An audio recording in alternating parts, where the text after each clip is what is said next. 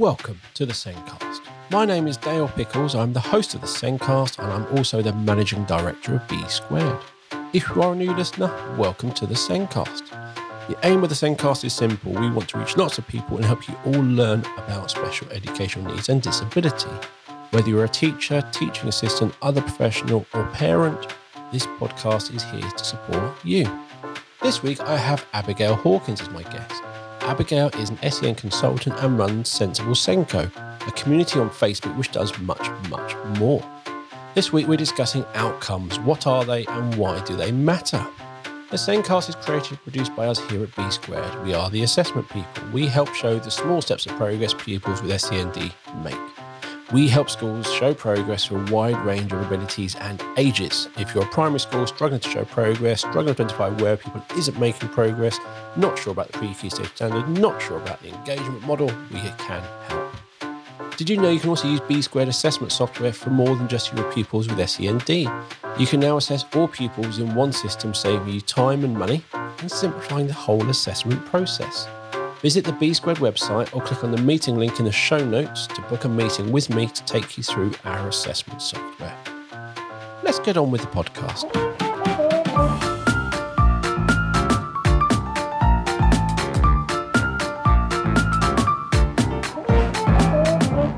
In this week's show, we're discussing outcomes and why they matter. My guest this week is Abigail Hawkins. Abigail is an SEN consultant from SENCO Solutions. She also runs Sensible SENCO, a networking support group for SENCOs. Check them out on Facebook. And Abigail has been a SENCO for over 25 years, covering a variety of subject and phases. And until recently, she was the chair of governors for three schools. Don't ask me why, one was enough for me. And works with software companies to help develop software support SEN. Welcome to the show, Abigail. Thank you very much, Dale. Why three? Oh, yeah, I'm insane. So I both love and hate outcomes. And the difference for me comes down to the focus. And I've seen lots of schools which focus on the school's outcomes, what they want their data to show, what's important to the school. They want that lovely data. But other schools think of what is important for their students, what are their students going to need in life, and they work towards those outcomes for their students. And I love those outcomes. I think we're probably on the same page. So I think I kind of guessed that when he sent me the information. I went, "Yeah, I think we're on the same page here." Yeah, I think there are three types of outcomes. So I think we we talk about academic outcomes, and they're the ones yep. that everybody, including my next door neighbour and his dog, will talk about. The, it's the data that the general public is aware of. So their exam results, their SATs results, they are neat figures. They're, they're academic outcomes and they are what drive senior leadership teams and academy trusts and local authorities and the government. I then think we have soft outcomes, which, to be fair, generally get used as the excuses for when the academic outcomes are not good enough. So the soft outcomes are things like attendance, behavior, whether or not they had a pen this morning. They're used as, you know, we, we do talk about them. They're very often moaned about and we do generally measure them. But they, they are soft outcomes. We, we want to improve attendance. We want to improve behaviour. We want to improve every child's access to education and make sure they have got a pen to use in classrooms.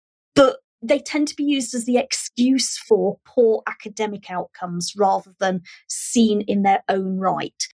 And then I think there's a third set of outcomes, and you've touched on it. It's those life outcomes. And for me, they're the most important.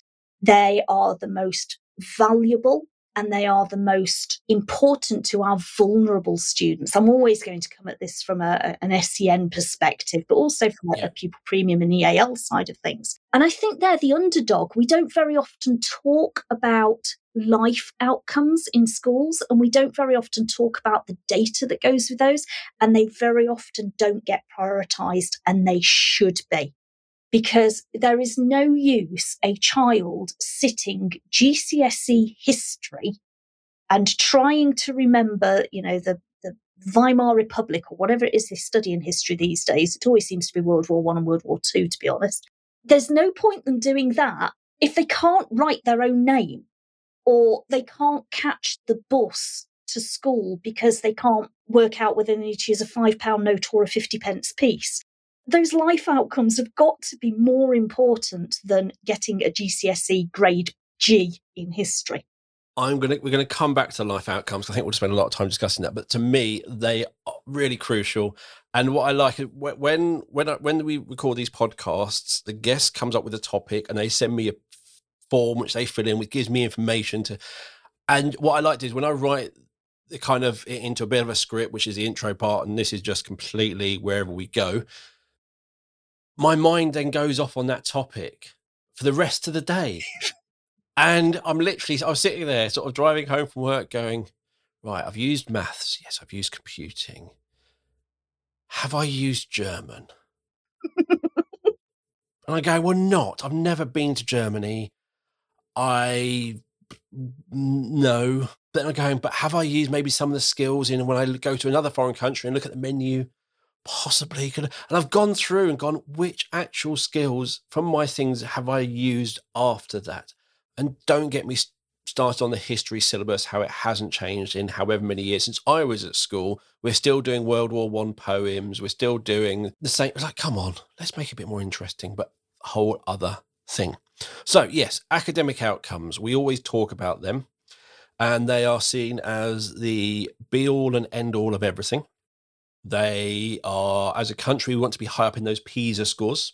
So that's all about academic excellence. We want our Sunday Times league tables at the end of the year. That's obviously very important to every parent until they realize they're useless after their child's joined schools. But it's a very important thing when you have no idea what it actually tells you. And also those schools who like to put a banner outside their school, which basically means come here. Well, we won't. We'll ignore your child needs, but they'll get a good grade if they're good enough. If not, we'll try and get rid of them. Type thing. And I know not all schools are like that, but there's certain what do you call it ethoses in schools and academic excellence and things like that and the whole child don't really work together. And the other thing is is when you if you look at the white paper, the school's white paper which came out early this year, it was all about getting 90% of children to the expected standard at the end of key stage 2 and you just go, "Oh, how much funding are you going to give us?" Oh, nothing, of course. Work even more magic teachers. But the reason B was that actually we want everyone to be able to and they had this thing about going to prisons and doing research and attainment levels and i went great but you've missed you've missed the point you're expecting everyone to be here and they talked about the tutoring and i looked into the tutoring program which did english maths and science at primary that was it it's not not anything beneath that and this is where those soft skills come in yeah if you're struggling with those academic, you're going to have to look at the soft skills generally. Yeah. And when those soft skills, just talking executive function.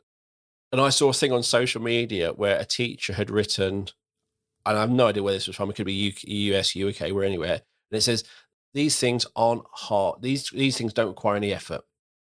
Punctual, being ready for lesson, did that. And somebody had written beneath in quite bad, big handwriting, these take a lot of effort. And that's the thing, for some reason, remembering your keys, remembering this, you can just do. You it just it's easy for you. For me, I do the whole tapping my pockets to make sure I've got things. If I don't tap my pockets, I'll forget them. Tap my pockets, I'll remember. But when you're younger, you can be really bad at these, and no one's you think everyone's bad and no one's helping you. And it's these executive function skills, the social skills, all that stuff around mental health all goes into those soft outcomes. And they are not an excuse, but they're often the reason why children aren't achieving academically. And I was really happy probably about 10, 12 years ago, where in secondary school, these pastoral teams were really big. And it's like we've realized that it's not about just teaching the same, even more of the same thing. They're, they're, these children are struggling with something. And if we support them with that, the academic flies. And I was like, we've got this. And then when budget cuts happened, we got rid of the pastoral teams. And we've not gone back to just teach more. Just teach more. Not enough hours in the school year? Yeah, the kids who hate school and the rubbish, we'll get them to summer school. We'll tutor them. No, no, no. Okay, I'll stop ranting. I'll go back to my cup of tea. I think, yeah, I, I can remember probably 10 or 12 years ago we had this idea of education change slightly as a, a different focus. And it was this notion that the jobs that the children of tomorrow will do don't currently exist. Can I just mention that podcasting didn't exist in 1980 something when I was in primary school or 1990 something when I was at secondary school? Yes, just remember you're listening to something which didn't even thought of in that time period. Yes. And Sensible SENCO Facebook group, let alone what are you going to do? I'm yeah. How could you explain that to a secondary school or a primary school child in the 90s that that's what you were going to be doing for your living? Does not make any sense. So, what will our children be doing? Let's just yes, YouTube. no, we're YouTube, but with something else, something we haven't come up with yet. Exactly. But you know, we couldn't have thought we were going to be YouTubers in the 1970s, 1980s. We could, we could be MySpacers if you're old and into tech at that age, but most people listening to podcast go, "A what?" MSN we'll chat rooms, I'm afraid. Anyway, back to it. So we, we came up with this idea in education that we would teach children a skills based curriculum.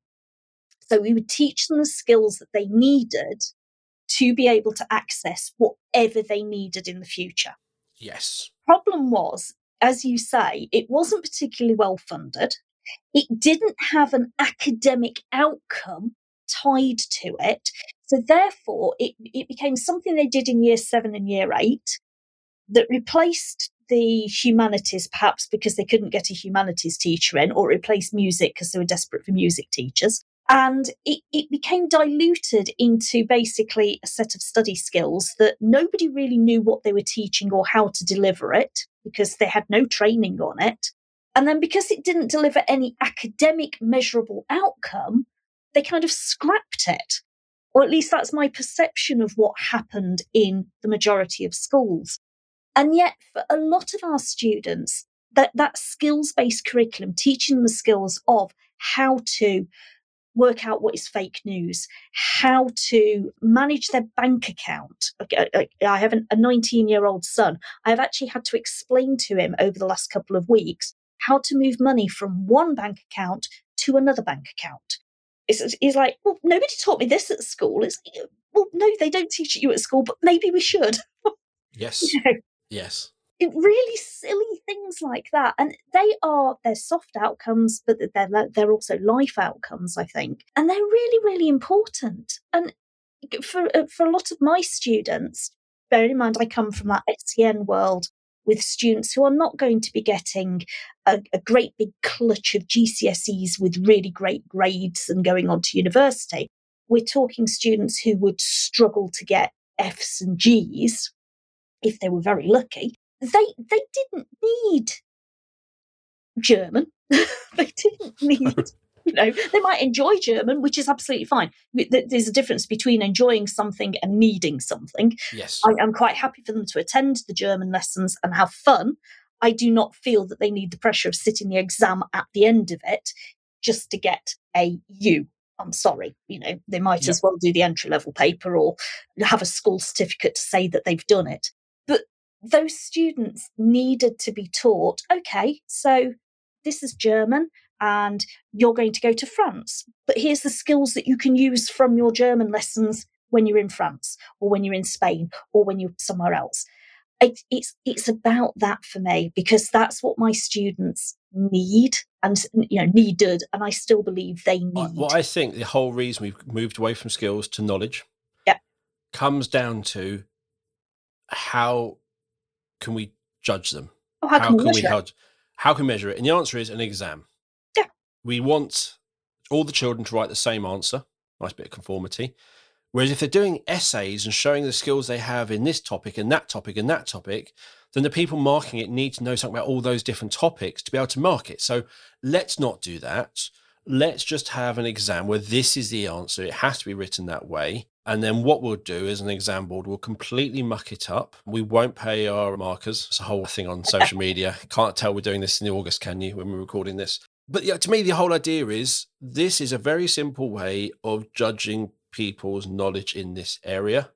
Yeah. So if they if they can demonstrate the knowledge and provide the correct answers, then we'll do that.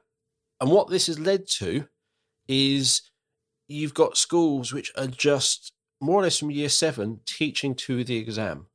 Yep. How was school today? Oh, we did a test. There was a six marker.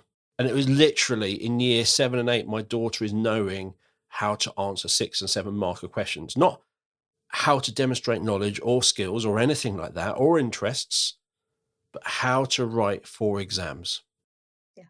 It's so wrong, isn't it? It's so wrong. Do you know the Michael Rosen poem, The Data Have Landed? No. Like, do uh, indulge me for a second. It's a very short poem, but I, I think it really sums it up. He wrote it in 2018, I think. So he said, first, they said they needed data about the children to find out what they are learning. Then they said they needed data about the children to make sure they are learning. Then the children only learnt what could be turned into data. Then the children became data Yeah. and it, that really is what it is now, isn't it? It's, it's it's nothing to do with are we generating individuals that can drive society forward for the future. It's can we measure that child? It's it's it's a whole thing. We we value what we can measure. We don't measure what we value. Yeah. And for my daughter, who has gone through the GCSE, so she's come out. I was very happy with primary. I really, I'd hoped that from my time in secondary school, secondary school would have improved I would say my daughter coasted through secondary. I don't know what she. I think she did pretty well, but she has not enjoyed it. She waits. Everything needs to be given to her. Yeah, spoon fed. I, I, spoon fed. you probably you, you got to, but everything has to be in spoon. I can't go out and do it myself because they haven't had any project work. They haven't had right this term. We're just going to do a topic on this. Off you go, and I'll help, and you go and do what you want. None of that. It is all we're going to do this because there'll be a six marker on this. We'll do this because there's a 10 marker. We'll do this because there's a four marker on this. It is purely all of that. And I've come to the realization that my whole of my daughter's education was nothing about her. It was about the school, the local authority, and the country and PISA scores. And that's made me very depressed. And I'm now looking at my younger daughter who's just going into year nine. I'm like, yeah, just grim and bear it for another three years. Yeah. I, I can't give you any I can't even say on the topics that I've loved, I can't give her any wow or anything because they're not going to do it. No, it is. It's so so frustrating, and you know, I, I'm not trying to dismiss academic outcomes. Academic outcomes are important if you want to do that sort of thing. If you want to do that sort of thing, but should children be measured on that? And more importantly, should a school's actual performance be measured on academic outcomes? Because you know, you and I get to visit lots of schools across the country, Dale, and I'm pretty sure you'll agree with me here that some of the schools that have absolutely excellent academic outcomes have appalling provision for some of their students and appalling standards for some of their staff. The, the work ethos there is not great and local authority and trusts. I'm not differentiating between the two here. It can happen in both. And it is so wrong. We shouldn't be, you know, going to work just to get a result that looks good on a piece of paper for somebody. We should be going to work to, to teach, to deliver something that allows our students to progress, allows them to use that word you used, thrive, that allows them to become citizens of the future, but also allows us to feel valued in what we are delivering.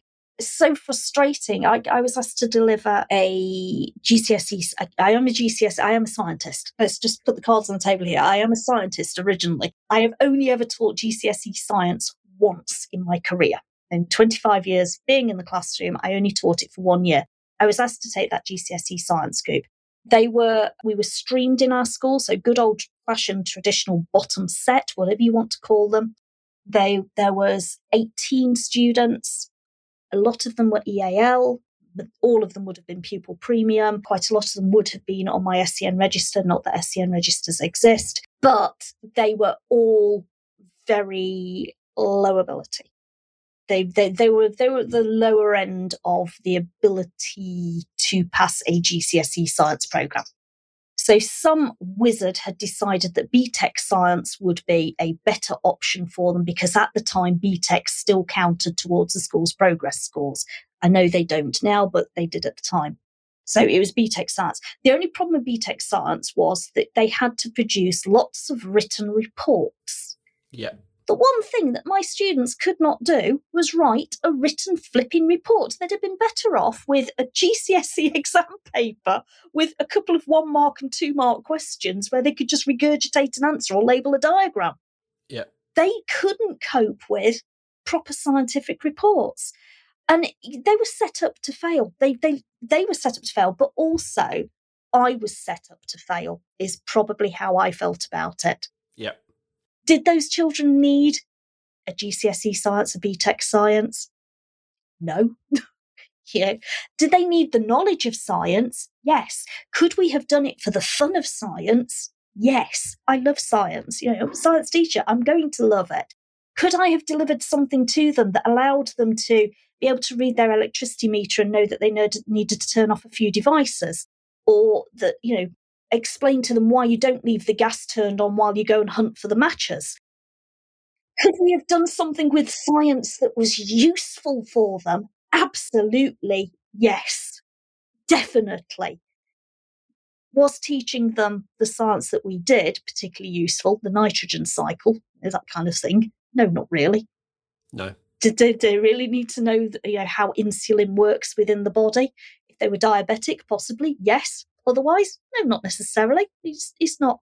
Do I do I even remember it myself without having to refresh my memory? Not necessarily. I haven't used it for quite a while, but you know, it's it's that kind of thing. That's the thing. Is actually that whole idea of a knowledge-based curriculum. We want them to know things. It's like right. So in, in the real world, I'm going to go reach down here and pick up my phone and Google. Yeah, if I'm not 100% sure, I'll just quickly Google and there'll be something. Yeah, it's like when they were at school they said, Well, you're not going to walk around with a calculator in your pocket the entire time, are you? I'm going to walk around with a calculator and the entire Encyclopedia Britannica and more and everything else in my pocket. Thank you. And a camera. and a camera. And that's the thing. This whole knowledge base to me is flawed. And I, I, am partway through a book which is knowledge versus skills. But I'm get, I keep getting angry and I'm walking away because the uh, person who's done it had made so many assumptions at the beginning that the whole thing is flawed but I want to get through it. So just to get to her, their conclusion, I need to go back to that book. But yeah, these academics, and there's a big push with the new GCSE grades. It's not a push, it is a fact that the only things that count towards the Progress 8 scores are GCSEs. The only things which do the whole E back, if you're doing that, are GCSEs. So for the school, it is better that every child takes and fails GCSEs then does something which is better for that child. That is literally how the whole system is set up. It is better to fail the child to make the school look better than to support the child and make the school look bad. But it doesn't make the school look bad. This is it does because the local authority tells them off, then the government tells them off, and then we failed.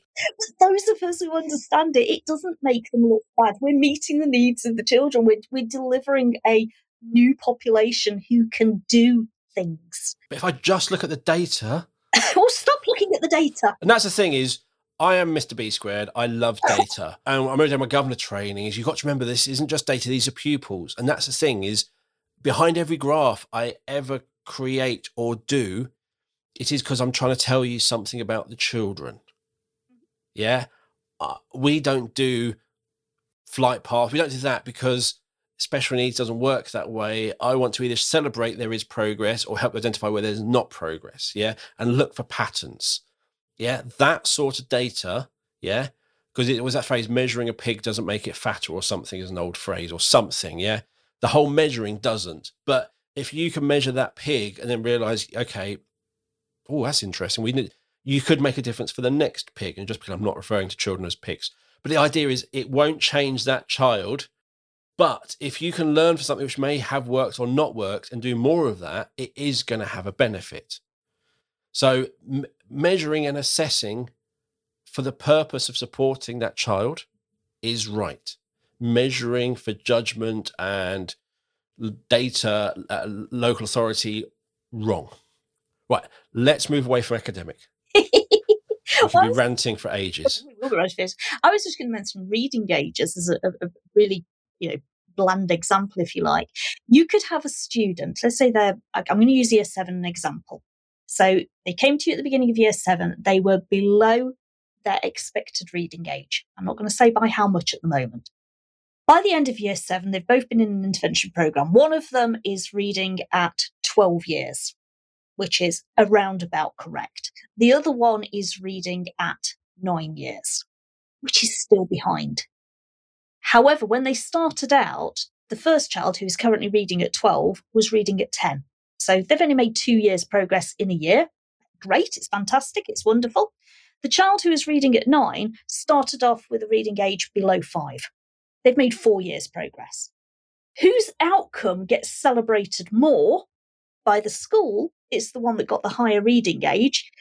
By the SENCO, sorry, because that's me, it's the child that made the greater progress. Yes. Because they've they've just they've leaped. And you're, you know, B squared does that because you're looking at those small steps of progress. They were pretty big steps, but it's those tiny steps of progress. And while I'm on that one, what I find really frustrating, you've got me going down. I've wound her up. You wound off. me up. You wound me up. It's when somebody says, "Oh, okay, they're not doing very well at this, so we're going to put an intervention in place." And so perhaps I'm going to use maths as an example. They've done a maths test, so they perhaps did their SATs in maths, and they didn't get a great result. They were below age-related expectation. So they put an intervention in place that delivers something that is about times tables. And then they used the same original assessment that assessed all aspects of maths and only had two questions on times tables in it. And then they wonder why the child hasn't made progress on that assessment. Please no, think about it. There's a whole thing around intervention, which I've discussed previously on podcasts about you need, and I don't, I'm, I'm doing a webinar about it in September. So you'll find it on the B Squared website. The importance of assessment. Yep. Yeah. So you did the SATs test and that gave you a score. Yep. In terms of approving, that score is useless. if they got 40%, cool. 40% is useless. Yeah. What I want to know is what did they get right? What did they get wrong? Where are all the holes? Yeah. That is where I work on. Yeah. Me going, well, they did rubbish in their math sats and interventions. I use this timetables one. Right. We'll do that. No. Assess and identify where the holes are then target intervention. Otherwise, you are just wasting everyone's time and effort and everything because, as you said, if you do all that in your maths and they don't make a huge, wow, you spent a year, to, however long doing that, and actually it's had no real impact. And actually, the underlying thing is they might not actually understand numbers and quantity. I was on a podcast where someone going, they didn't understand the difference between 5,000 and 10,000. They couldn't visualize it. So somebody helped them do that. And their maths instantly approved because they could kind of see the st- numbers in their head and their maths got instantly better. If you're measuring something, you've got to be measuring what it is you're delivering, not something generic. Yes. Go. Well, let's move on. so yes, soft. We're going to get back to we're going to touch on soft, and then we're going to move on to life. But yes, a soft is you are talking about social, emotional communication, interaction, and that executive function, the organization. But you also, one of the things is some children don't have a sense of time. Yeah. You hear the term sense of time. It is a sense. It's not just a phrase. I didn't, I didn't really twig this. The idea of a sense of time is a sense. Yeah. Some people will sit there and go, three hours will go. And other people, a minute's gone. It's like, God, how long has it been? different senses of time. Yeah. So there's all of these things around these soft skills will really decide if a child is going to thrive at school or not. Yeah. They might be rubbish at something, but they, if they have all of these things here, they could really enjoy it and be rubbish. Yeah. but that's a very big difference. Yeah. If if we can look at support from their social, their emotional, that communication, that interaction, and remove a lot of their barriers to being in school because they're enjoying be the non-structured times. They're getting on well with their peers. They have friends. They can understand what's being asked for them. All of that is a load of barriers. Now then you get executive function organization being ready understand all of that is another load and yeah this is something that if they don't have these soft skills, it's not just their academic outcomes that will be impacted. Their entire life, yeah, gets impacted, and it's it, sometimes I'm, I'm I'm good at some things. I'm rubbish at other things. So what I've learned is if I always put my keys in a certain three places, I only have to look for three places. yes. Whereas if I just put them down wherever, I, I hate. So I will now.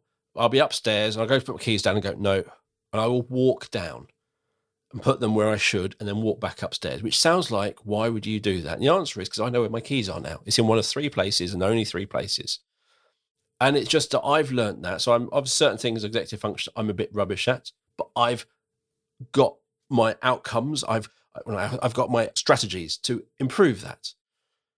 But that's taken me time to develop. And if someone had helped me and go, Have you tried this? Have you tried this? Have you tried this? Or you're rubbish at this. It's not because you're rubbish, it's actually because of there's an thing called executive function, which I only really learnt about in the last 10 years of it ever understanding what that meant. I thought that was like executive as like a CEO in a company. What is an executive function? Well, he runs a company.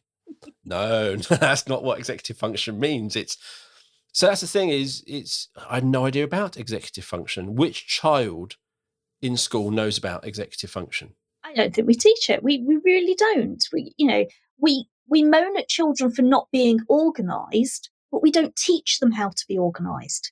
So we, we say we do. We give them detentions if they're not organised. Teach them, punishes them for not being organised. Ah, yes, I don't like detentions. I don't like exclusions either. it's you know, my son's school. They've got a new head teacher coming in. He's my third son, I should say. So secondary school is going into year eight. Got a new head teacher coming in. We've just had the new behaviour pack delivered to the house. When I say behaviour pack, it's about a 30 page document. It's quite clear where they have taken some of their behaviour strategies and ideas from. If you if you're on EduTwitter or on Facebook, you, you'll recognise where these are from straight away.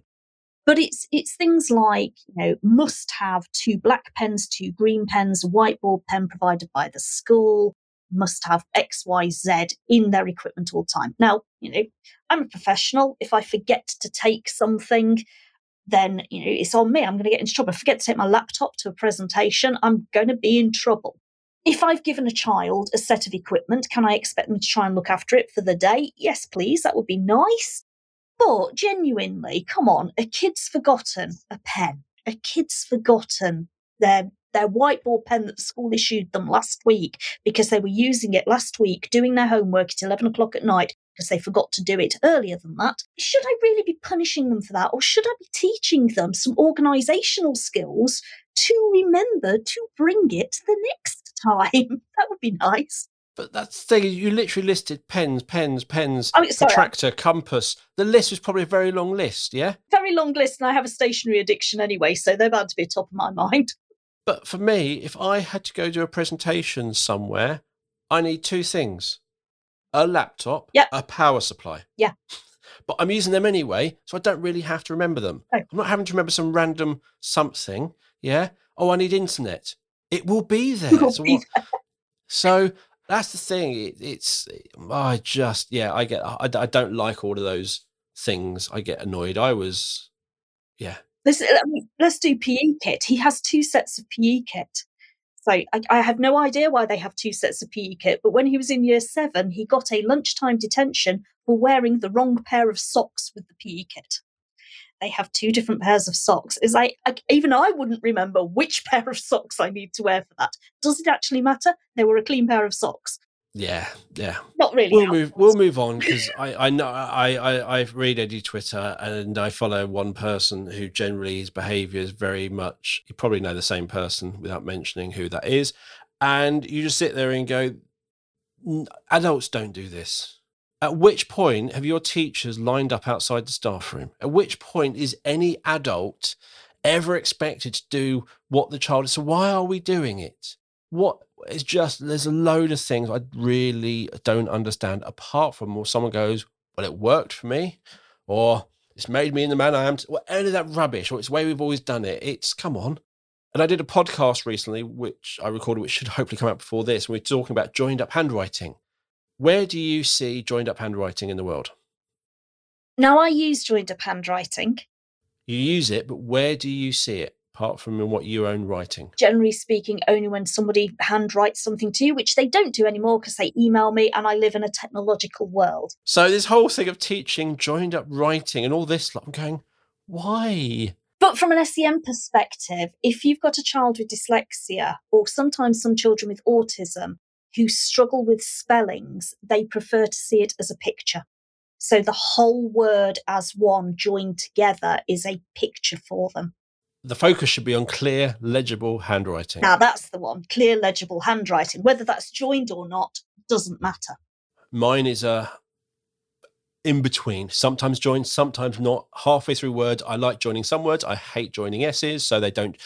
But it's readable. If you ask me to do block capitals, it's atrocious. You ask me to do joined up, it's atrocious. If I can do a mixture of everything together, it's readable. Exactly. And that's what that's what we should be aiming for. We should be pitching for. Let's what what would that come under? Soft outcome, academic outcome, life outcome.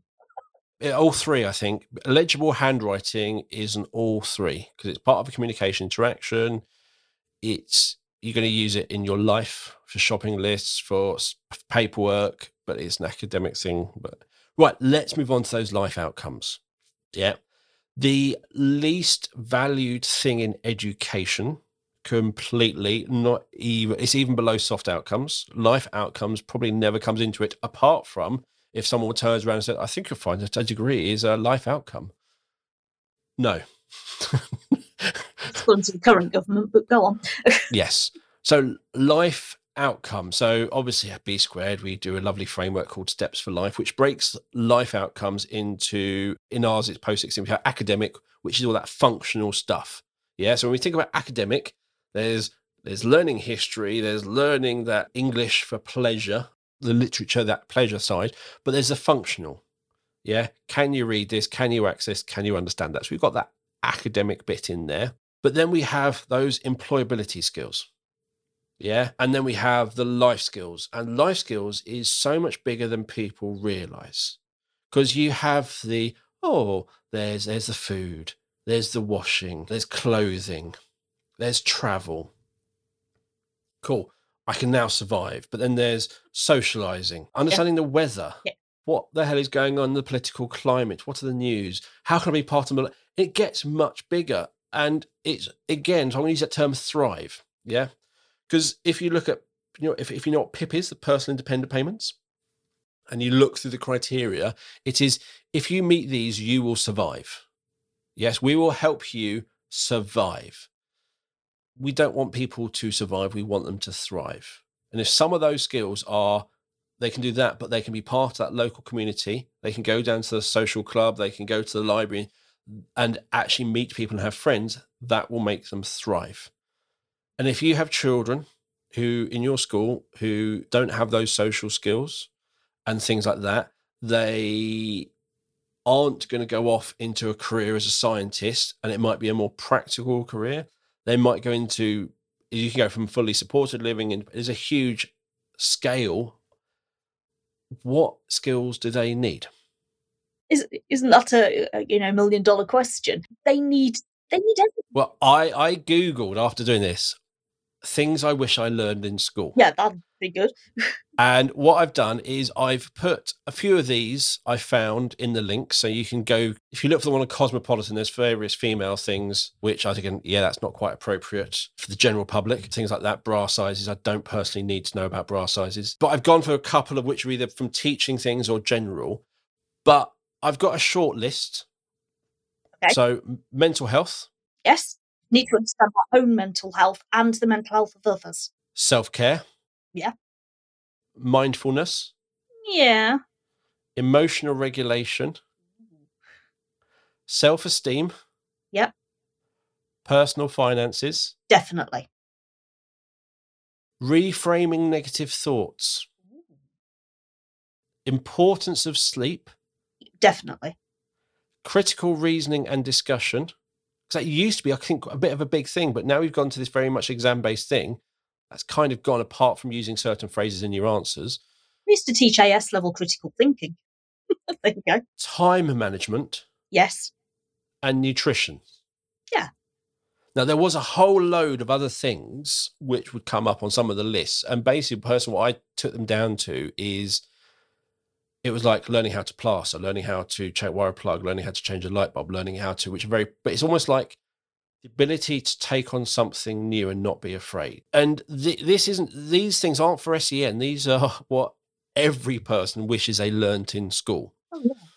And, and what's interesting is if you are from a non SEN household, you will go and do all the holidays, you'll go and do all these things, and you'll have a, I'm going to I'm going to air quote normal life. I'm going to air quote that because what is normal?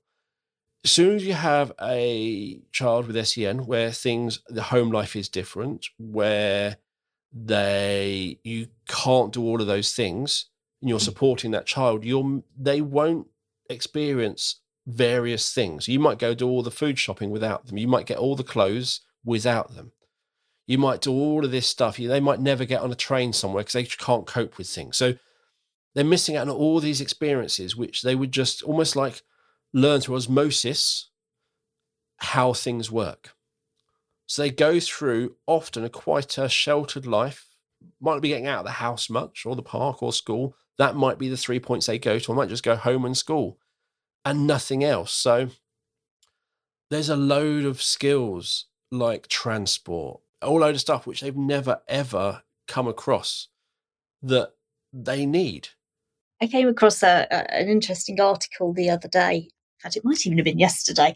It was it was about a 16 year old, I believe it was a girl, who had gone to the coffee shop with her friends. It was the first time her parents had allowed her to go out with her friends independently. So she'd gone out to the coffee shop with her friends, ordered a, a coffee or whatever it is that teenagers order, and then the person at the till had asked her for money. And she just looked at them with, What, you mean I have to pay? She had never in her previous 16 years, whenever she'd gone to the coffee shop with her parents, mum had just swiped the credit card. And this child had never made the link between swiping the credit card and it being a payment made for the coffee. She just thought that you went in, you ordered it, and mum was collecting some points or something on her card. That was not a child with special educational needs. That was no. I, I, uh, my, I kind of read it three or four times before it was like, wow, how can you get that far in life without realizing? Because we always grew up with money, money, money, paper, physical Oh, money. Yeah, absolutely. And we always saw that. Yeah. And we now know that this digital process of just touching a card on something, or even your watch Yeah. or your phone, is a digital version of that. Whereas if you've never had that physical process of paying for something and getting in and displaying out your bank account, you'll never understand No. that that by osmosis that that is that. It's you just see it and not understand what it is. I, I, my my mind was slightly blown by that one, but I thought it was a lovely example of perhaps how we wrap our children a little bit too much in cotton wool. Sometimes we're, we're not we're not exposing them to everything that they need. You know, you, you talked about nutrition in that one, so you, know we that life skill of knowing what is good to eat.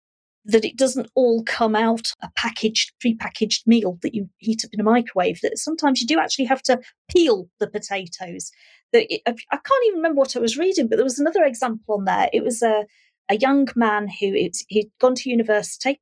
He was a very entitled young man, is probably the best way of describing it. Had servants in the home who usually did everything for him.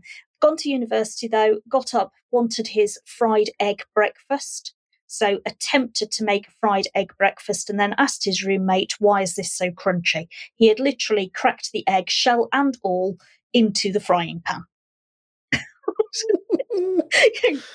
But you don't know what you don't know. know. Yeah. And how many times do I use that phrase? You don't know what you don't know. And until you experience it, you don't get that opportunity.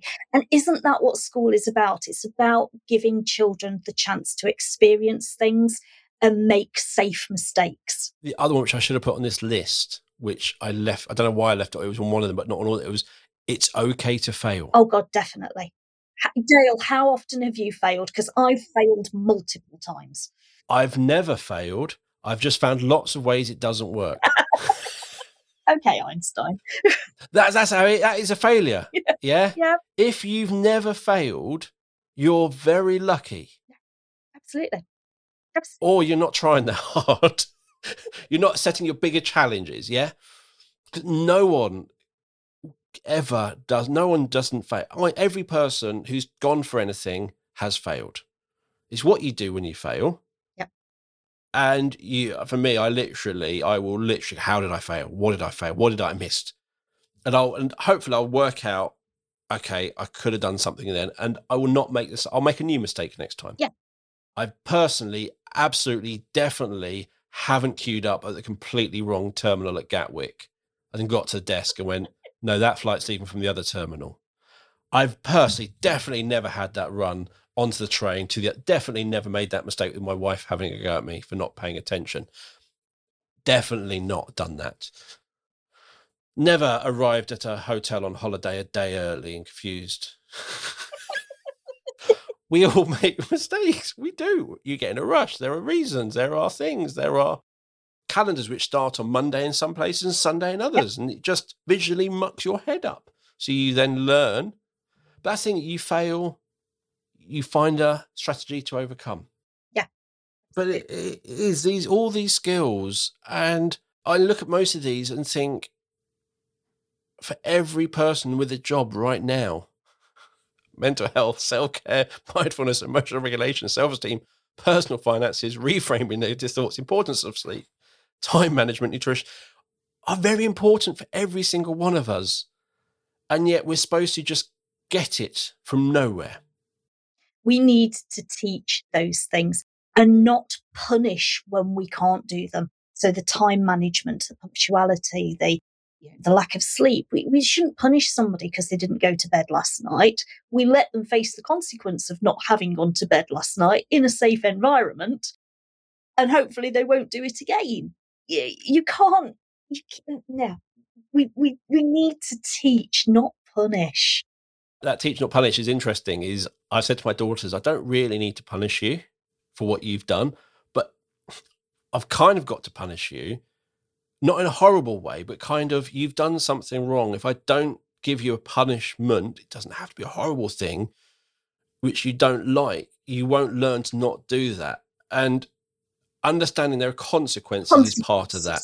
So if you do this, it's there's this, and it might be they have their phone taken away, it might be this. And I said, if you do this in the real world, this it, it, it, it could be you could go to jail. Yeah yeah. Or it could be if you do this at work, you lose your job. If you lose your job, you might lose your house because the, the, consequences are really big, and you kind of got the ha- have that. You what your actions have consequences. But I've also had to. My daughter's off to college, and she's going to get a train there, which she's not done before.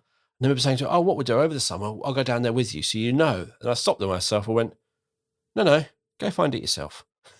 Got Google on your phone. It's in your pocket here's the app I use. Yeah, you're going from this station to this station. Here's some money. Bye. Absolutely. And I had to let her, which was a bit odd. I wanted to, but she had to go and find out her own way. Yeah. And we live in a train line goes past where the train's only once an hour. And she was going to meet up with her friend, and her friend missed the train because she was late by three minutes. So they had to sit at the station for another hour. And I went, Yeah, you'll learn not to be late after a few times of doing that, won't you? So it's feel like when we had our first indulgence of alcohol and then experienced the morning after. Most of the time, you learn the mistake, though. Yes. Or you blame it on the food. It's never the alcohol's fault. Well, no, they, they have to. They have to experience it. And as you say, it's consequences. It's, it's understanding what the consequences are or could be, not necessarily punishment, though. Yeah. Uh, yeah. That's the thing. It's yeah. I'm not uh, go to. I'm not one of those old school. no smacking. No go to bed without dinner. No this. No, it's not that sort of stuff. It is generally losing access to something. Yeah.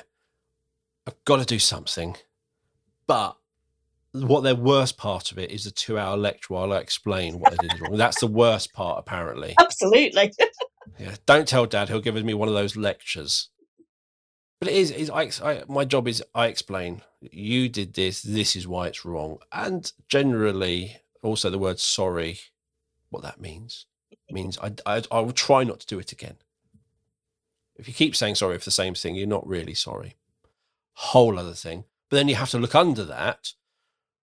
Okay, this is where you get into the special needs zone of they know they say sorry when they do this, but what they might not understand why they did what was wrong. There's a whole other thing. So you have to unpick that Unpick as well. So I've I've literally going, why are you still doing this? I've sat there and went, oh, okay, because they're not balancing things up in the way I expect them to. So there's the collective family and what they want, and they don't always overlap, do they? And so it's again, but it is always sometimes when you make a mistake in trying to do something, you've missed out part of you working out. But when you get into relationships and time management and things like that, generally it's a conflict of priorities. My daughter wants to play Roblox. My daughter wants to do this. My daughter wants to do that. But she has to do this. And it's that wants and has, and learning how to balance that is hard. As parents, as well as anything else. Yes. And it's all those things. That's the thing is I think as parents, we weren't taught these skills. No, but we were allowed to experience them. Not everyone. Not all of them, and not everyone, no. But you, going back to the money one, we were allowed to experience it. Going yes. into the corner shop and not having enough money to buy 12 penny sweets, you learned you needed 12p next time, not 10p, or you yes. the other two in your pocket. It's very much, however much money I can scrape behind the back of the sofa is how many sweets I can buy. exactly. As opposed to, I'm going to swipe a card and Yes. not really have a concept of it. I, you know, I go back to I, I spoke about my eldest son and transferring money from one bank account to the other. I also had to explain to him about what a bank overdraft was because he'd he'd got a payment that had gone out that was more than the money he'd got left in his bank account. He doesn't have an overdraft. So the bank took the money and then bounced the money back in again, but he hadn't realized that. And he's like, oh no, the bank just gave me the money. No, they didn't. They're probably going to charge you for it. That's just cost you £25. Yeah, which is more than it went over by.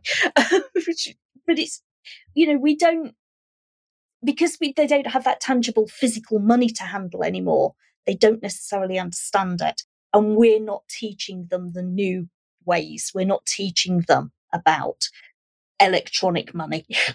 That's the thing is when you went out, uh, yeah, the money thing is really tangible because I I remember I'd I'd go I'd have my clothing allowance from my parents. I get my twenty five quid out or thirty quid out, and I'd go shopping. And it was like when that wallet opened and it was empty, that was it. and I walked into my pocket and there was nothing. I was out of money. Yeah.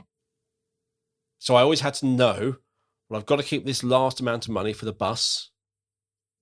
After I could, that was quite simple, but they do fingerprints at school. They they they do not spend money. They just walk up and they touch their finger and they get lunch. There's there's no concept of how much money, and it is even hard for us as adults when you literally look at bank. Where's my money gone? You look at it and go, "Oh yeah, we did that, that, that. Went out for a meal, went to cinema. Oh dear, that's a lot of money gone." And I remember it quite depressing years ago, going going shopping, doing something else, getting two new tires and something. In four hours, we got through five hundred quid, Oh, yeah. Yeah. And it was like that's depressing. But we're not teaching them. We're not all these things. There's no scope because as parents, most parents aren't fortunate enough to have the time to teach them through doing things. And also, we were in a world where we made things so efficient that we don't, you don't even see it in the process. You are just touching the phone. So you're not picking up what's going on. Whereas when you used to ask for the bill and you used to put notes down, that's very much, But also, I, I think it's got even worse more recently, and we've gone completely off tangent here, but it's got worse recently in that it's contactless. You don't even need to put your PIN number in. At No. least when you were putting the PIN number in, you were actually having to physically look at a screen and you would see a number on there. I don't know about you, but I've got into the habit recently of just going, oh, yeah, fine, tap. I don't even look what the number is no, it, or, or you, I mean, the screens get in the way because of COVID and all the rest of it, but you're kind of reaching around this screen and you just tap a card without actually seeing, and this person's muttered a number at you, and you you just go, yeah, sure, and tap. we, we always play the how much is our Tesco shop? Children play that. And we were like, oh, it's 70 quid. That's about 80 quid. It was 115. And you're going, oh, get the receipts out and you go, oh my God, how much has that gone up? but it, it, it, again, it's a whole budgeting. There's all of these things that children aren't learning because of the way we all live our lives now. Whereas probably my mum's mum used to go, I've got however much threepence halfpenny or whatever it was back then to last me an entire week's worth of food and would budget and go, well, if I buy this, I can use that for this meal. I can use the bones to make a soup. I can, I, and they will make it work. We're, for the last 20, 30 years, most schools, most schools, most families haven't hugely had to do that level of budgeting. Yes, we've got all the food mm-hmm. banks and all that lot, but I don't think a lot of families fully budget or think about where their money goes and things like that. They just kind of end up in a situation where it's all gone wrong and gone, ah, actually, if you pick it apart, there are changes that could have happened. There are things like that, which, you, but it comes back to you don't know what you don't know. You didn't know the, it's like one of the things some bank accounts now do a thing of every time you spend some money, they roll up to the nearest pound. Yes. Which say, well, why would you? And it puts it into a little savings account. And I think in a couple of weeks, a friend of mine saved fifteen quid. And it's well, sometimes when you see that few pence adds up to a number, or it really you don't see it until you get that final result. So we've been prattling on for a long time, which I love. So academic outcomes, we love measuring them. Soft outcomes are hard to measure, but their impact is easy to see. Yes. And they Yeah. are generally used as the excuse or the reason for academic outcomes. Now, if you are use if you are a school which has lots of detentions, or you use things like that and behaviour for not turning up with the right coloured pens or right wrong socks or anything like that, in reality, you can measure soft outcomes by a reduction of things. So you could kind of measure it if you're going down everything is punishable. To you can kind of measure reduction, but hopefully you're teaching that, not just punishing. But those life outcomes is you will probably never really be able to measure them because it's not about being able to do that at 16 it's it's setting them on a path that they can do things in life on their own Yes. and it is it is really interesting when you get brought up a certain way and you think it's either slightly normal slightly odd because you talk to others where do you go on holiday and, my, and i had loads of friends who went to spain every year i got really jealous because we just went camping or sailing or somewhere in the uk and was like we never go to spain now i realize they went to the same hotel every week every they literally went from where we lived in croydon to Gatwick to there, and that's the only places. The only three places they ever went was Croydon, Gatwick, and Spain somewhere. Whereas I did loads of stuff, and my parents would get me to navigate somewhere. Yeah. So you're navigating here, and I go, "What?" and they point out where to get to, and I'd have to work out how to do it and which roads. And and they taught me all these skills. And then as we got older, we started doing stuff with my friends without our parents. My friends were scared of things. And you were the leader because you'd got those skills. I was like, let's go to London. They're like, what? When London, it's like half hour by train. Oh, that's a bit scary. No, no, look, it's it's, it's, it's time a travel card was a fiver. So it was a fiver for a travel card from Croydon, unlimited travel, the whole of London for a fiver. Let's go. They're like, well, how do we know? Just jump on a tube. What's and they literally had never done any of it. So we go up the first time, blew their mind. Yeah. And I was sort of going, oh. But again, and one of the things I would touch on is when I was a governor, did the governor's conference, and there was one of the local secondary schools were talking about how they spend their pupil premium. And this again, it's one of those things you hear and you just makes you think that this was a school in Bracknell, and they had realised that some of their pupils had never left Bracknell.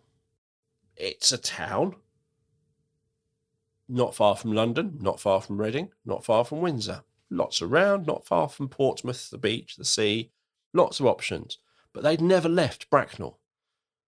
So they spent their pupil premium money on one Saturday, taking them to Windsor and giving them money to go shopping, which sounds really random. But the But if you've never done anything like that and seen Windsor Castle and been to some shops without your parents and just walked around and seen somewhere different and seen the Thames, it had an impact on their English. Yeah. It had an impact on their maths. Yeah. It had an impact on them all around. And I will never understand it because I went all over the country when I was young. My parents, my grandparents lived in Manchester. My aunt lived here. We travelled everywhere, so I saw all over the country. So, yeah, it's real. And even now, as my job, I travel the whole of the country. I'm off to Scotland again soon. I'm doing this. I'm doing that. Never leaving one town for the entire existence is really odd to me. It, stunts things. It- it- we talk about social mobility, but it, stunts their um, academic outcome because you'll come to an exam paper, GCSE exam paper, a couple of a couple of weeks ago, might have been last year's paper actually. It had the word on it event, and they had to write about an event they had attended. And I had a student who was sitting that paper who looked at it and could not access that paper. And at the end of it, the, the, their assistant went along to them, sat next to them, and said, What's the problem? I've never been to an event. Now, in the exam paper, it said an event like a pop concert, a museum exhibition, or something like that. They said, I've never been to an event. She said, But we went to the town hall the other week where you received an award. Well, that wasn't called an event they just didn't have that vocabulary and experience of all those different things that you can go and do, which we would have had. We would have associated that as an Yeah. event, even though it wasn't called an event. Or, you know, an end of year assembly is an event. They could have Yeah. used that, but they just couldn't do it because they hadn't had those experiences, those life experiences. I think we were so lucky, our age group was so lucky we had them. You know, most of us had them, I think. They, they just hadn't got it. They hadn't, it wasn't there. And that is No. that life outcome. You couldn't have measured it at age 15, 16. But later on in life, their access to that language and vocabulary is, well, yeah, it's just so important. So important. Many years ago, I did a podcast called Why We Are the Way We Are with Alison Knowles, which is really, again, helps you think about things. And it is, and we've done about certainty that you create a world around you from what you see. Mhm. So if your mum's a teacher, or one of your parents is a teacher, you, there's a slight chance you're going to be a teacher. If your parents in the police, there's a slight chance you'll probably be in the police because it's kind of it's what you know. You can see your parents have that job, they do it, it works. Fine, I'll go do. it. And that's quite a common thing that you follow in your parents' footsteps because it's a safe thing to go and do. And again, if you've never left Bracknell, if you've never left that town, your experiences are well there's shops there's some of these tall buildings don't know what goes on in there um, there's a super you, your range of experiences of what i want to be what i could be what i can go and do what the world can offer me is going to be very different to even someone who just goes down to beach holidays and travels and stops off and does things and tries new things that trying new things is something that some people just love knowing. Yeah, they just I've got you know I've got seven things I do. I'm happy with my seven things. Other people will just go, yeah, I'll give it a go. And in reality, that we want create children. give it a go. Yeah, I'll give it a go. Yeah. I started my teaching career down in Boreham Wood, which is Hertfordshire. Just imagine picking up the West End of London after the war, sorry, East End of London after the war and dumping it in the middle of a green field. That's Boreham Wood.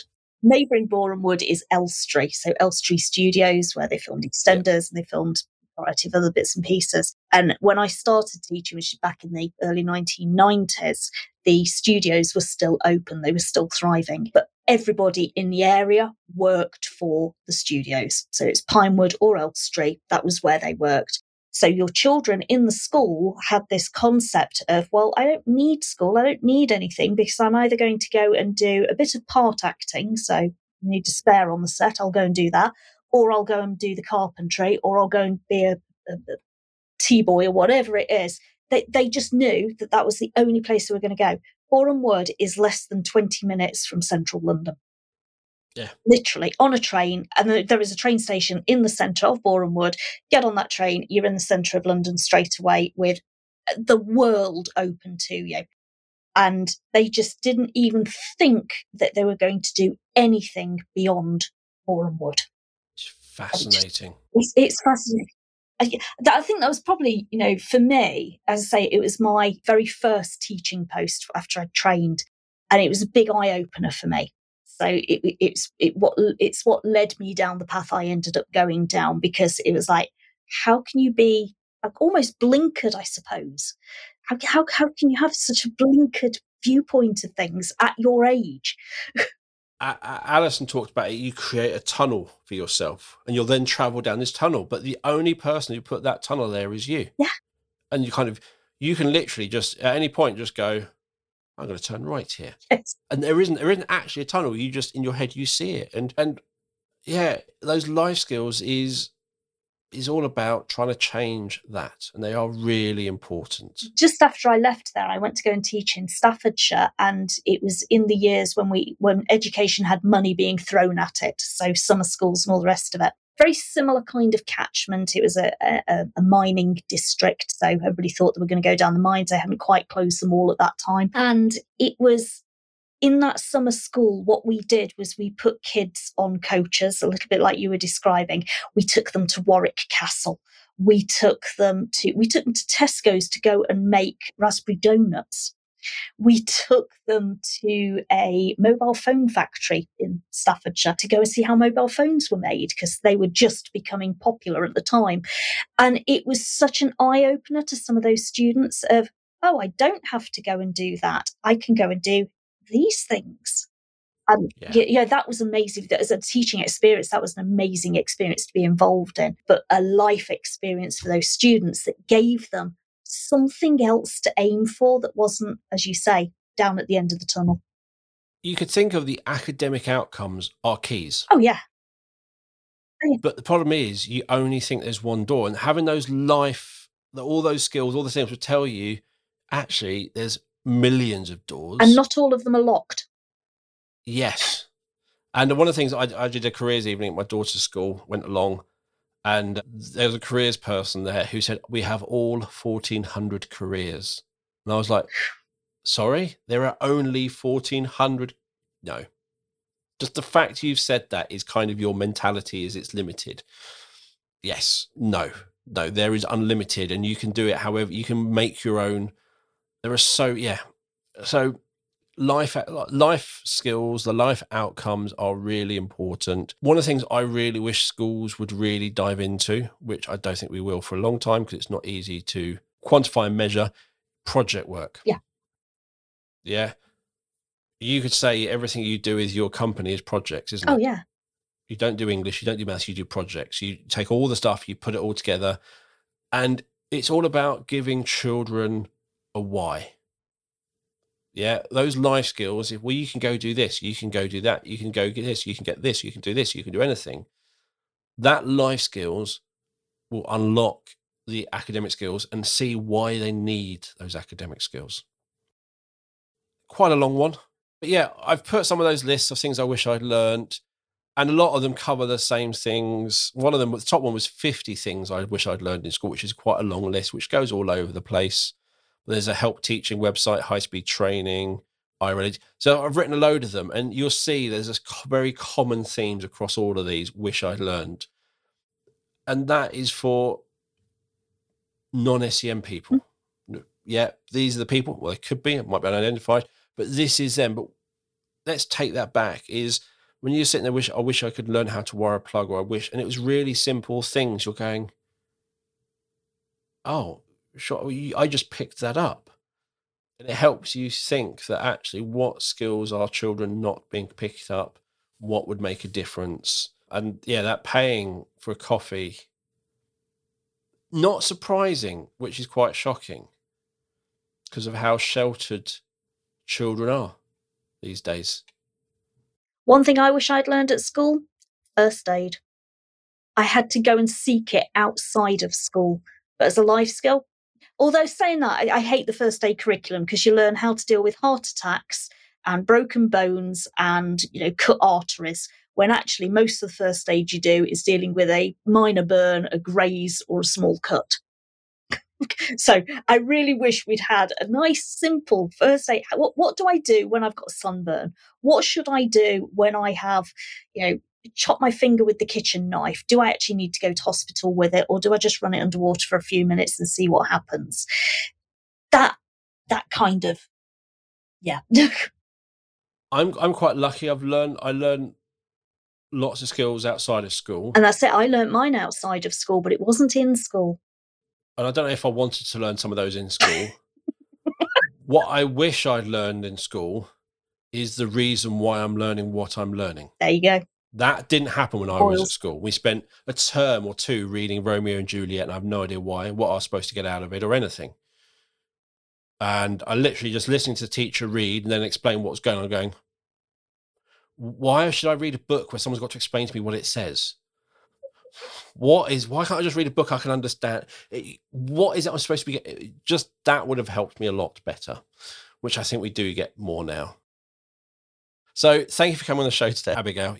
We'll be putting the links to things, those wish I'd learned in school lists, because they're quite fun to go through, and also putting Abby's contact details. You'll find the show notes on our wall wherever you listen to podcast. So thank you for listening. If you haven't subscribed already, please click on that subscribe button. You can follow us on social media on Twitter, Facebook, and Instagram. Just search for the Sendcast and you'll find us. And if you are struggling to show progress, if your assessment process is overcomplicated, takes too long, or you just want to see what's available, have a look at the B Squared website or book a free online meeting with me so I can take you through our products. We have a range of assessment products to help all schools show small steps of progress for pupils with SEND. And I personally feel we do hit the academic, the soft skills, and the life skills with what we do. Just going to throw that in there because they are important. And yeah, we have a, fr- a, framework called Autism Progress, and it really helps people see that yeah they're not making progress over there in the academic stuff because of this is their barrier. So if you're a school in England, still not sure about the engagement model, not quite using the pre-key stage standards correctly, or anything else around assessment, please get in contact. You can also find out about our online training, our conferences, read our blog, watch any of our webinars. It's all on the B Squared website, and you'll find a link to the website and to book a meeting with me in the show notes. So thank you for listening. We'll be back soon with another episode of the Sendcast. It's goodbye from me. And it's goodbye from me. Bye, everyone.